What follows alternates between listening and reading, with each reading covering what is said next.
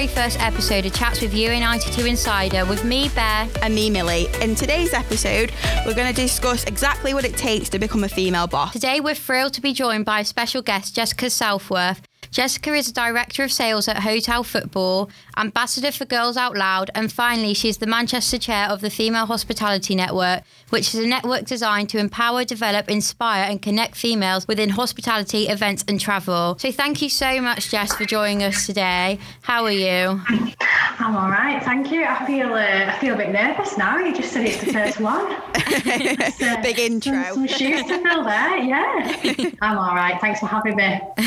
So, firstly, let's discuss the Female Hospitality Network. Is inspiring other women into pushing themselves something you've always wanted to be a part of? Um, so for me, I think yes and no. So I don't think I really knew what it meant until probably a few years back when I'd kind of got to a certain point in my career and I actually met the founder of the female network. So I think I didn't realize it was something that was missing prior to that. So I think throughout throughout kind of um, developing and trying to get on a bit of a career path, I think I was so focused on what I was trying to do. It was only then taking a step back, probably three years ago now, when I was approached and asked to be part of the founding the founding members. Um, and it was then that actually I was able to look at kind of our career and try and see our industry for what it was and you know just how many females were in there you know it's not often you see kind of female chefs for example and it was only then kind of sitting down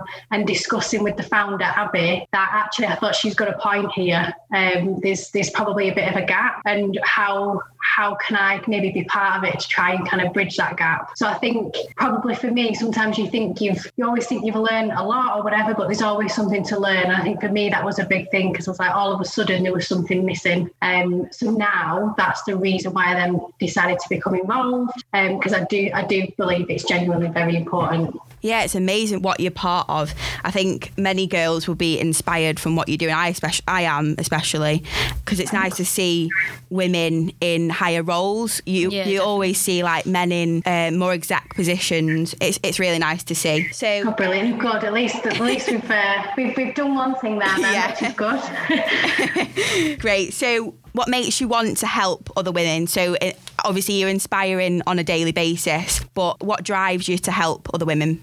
I think probably for me, it comes from um, more of a personal experience. So I think sometimes as women, we um, we probably don't believe in ourselves enough. So I think sometimes as women, it's always like there was- a study that I, I read a bit back, and it was about how you kind of go to apply for a job, and as a woman, you tend to try and tick off, say, all ten of the points that you need, whereas for our male counterparts, they may just tick off three or four, and they'll give it a go and they're a bit more inclined to take a bit of a risk. So I think for me it's important because actually, you know, we, we of we, we can we can achieve as equal. You know, it's not really about I think sometimes people think um, you know, maybe have I gone kind of overboard and am I supporting women maybe a little bit too much? But I think the message we're trying to create is it's not really about that. It's just we can achieve we can achieve the same if if we're given the opportunity to do it. So yeah, so I do I do I do believe genuinely this this kind of I think last year's last year's International Women's Day campaign was balance for better and that really resonated with me because it's not really about trying to do the better and trying to outdo. It's it's more that we can all kind of we can all take part together in, in some aspects of an industry. Yeah, definitely. That's great. Um, so for the students listening today, I'm sure everyone's come across a setback either through applying for university or trying to get work experience out coming out of university within the industry. Did you come across any setbacks as a female student or and like starting off your career and like how did you get over those challenges So, the first thing that I will say is you need to have resilience. So, I'll explain that in a second. Um, but actually, for me, my sorry, my background is probably a little bit different. So, although I was a female student like yourselves, kind of did everything a little bit the wrong way around. So, I actually I actually had my daughter when I was 17, so I was actually pregnant at 16. So I ended up taking university with a different path. So I think for me, it was about all of a sudden that door was closed to me because it was almost like, well, you can't really do that now because you've now got this person to look after. And then it was more of a case of maybe it's stubborn, maybe it's resilient, um, but it was more then of a case of, well, I can do it. I just need to find a way of navigating around it. So I was fortunate enough that the employer um, that I had at the beginning, um, so that was with Hilton, so that's where my hospitality journey started. They were quite happy for me to work full time because obviously I, I, needed to gain skills, but I needed to earn money. So they were quite happy for me to work there full time while I then did university part time. So I think for me, it was always that message of it doesn't matter what situation you're in, like you can find any way around an obstacle and not to let something put you off or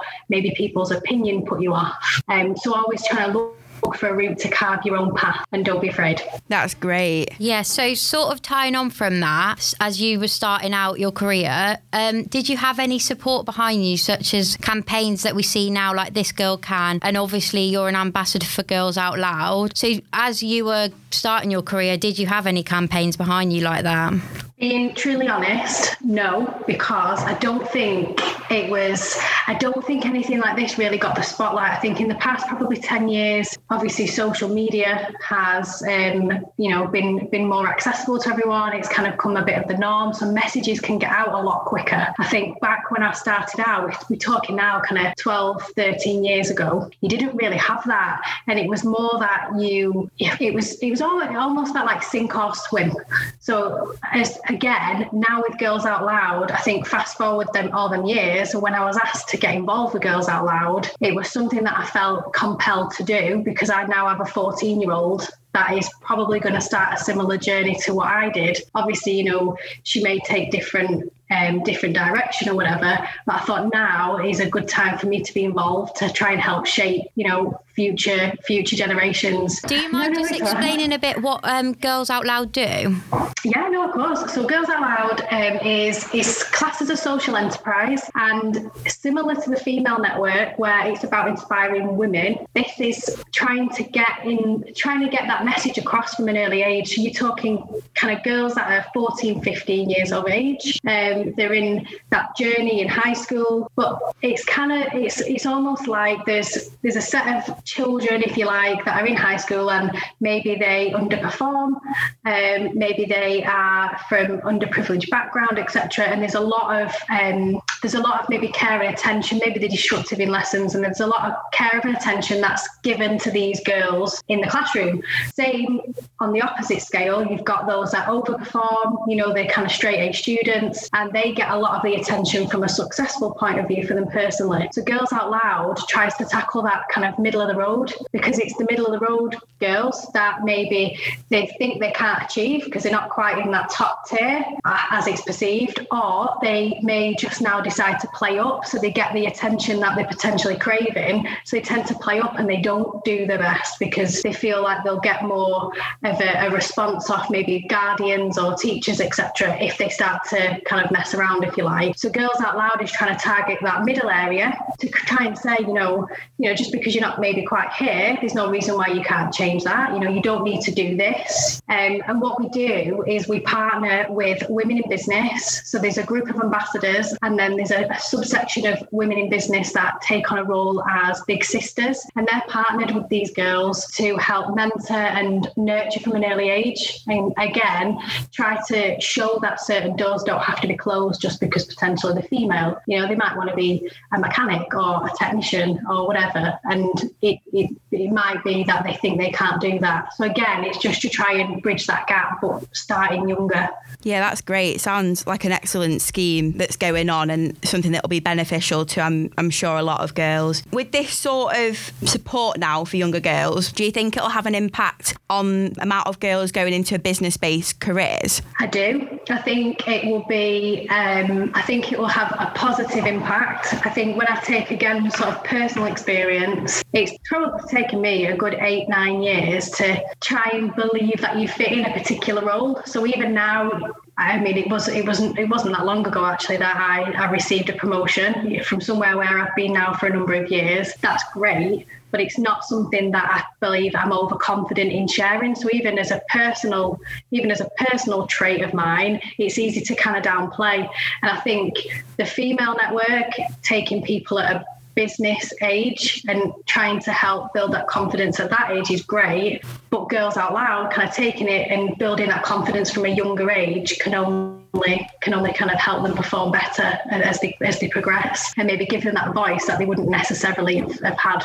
Great, thank you. Thank you. So obviously you know how to build females up. So just finally, with all this in mind, what is the strongest piece of advice you give to young women in order to become their own female boss? Oh, so for this, um, do you know what? This is something that definitely during lockdown, I've had to kind of take a bit of a step back and think about it for myself as well. So I think for me, definitely it would be your network. So your network, the people that you surround yourself with on a daily basis, are if they're if they're pushing you to be the best that you can be, then you know you're onto a bit of a winner. If you find that if you're around people and you don't feel you don't feel good about yourself, you don't feel you know maybe you're always kind of doubting yourself. You, you know there's an issue there, and it's to try and identify and not being afraid to step out of that that comfort zone and try and build a network of people around you that will build you up. Um, not necessarily because you know you want to be the most popular or whatever. I think as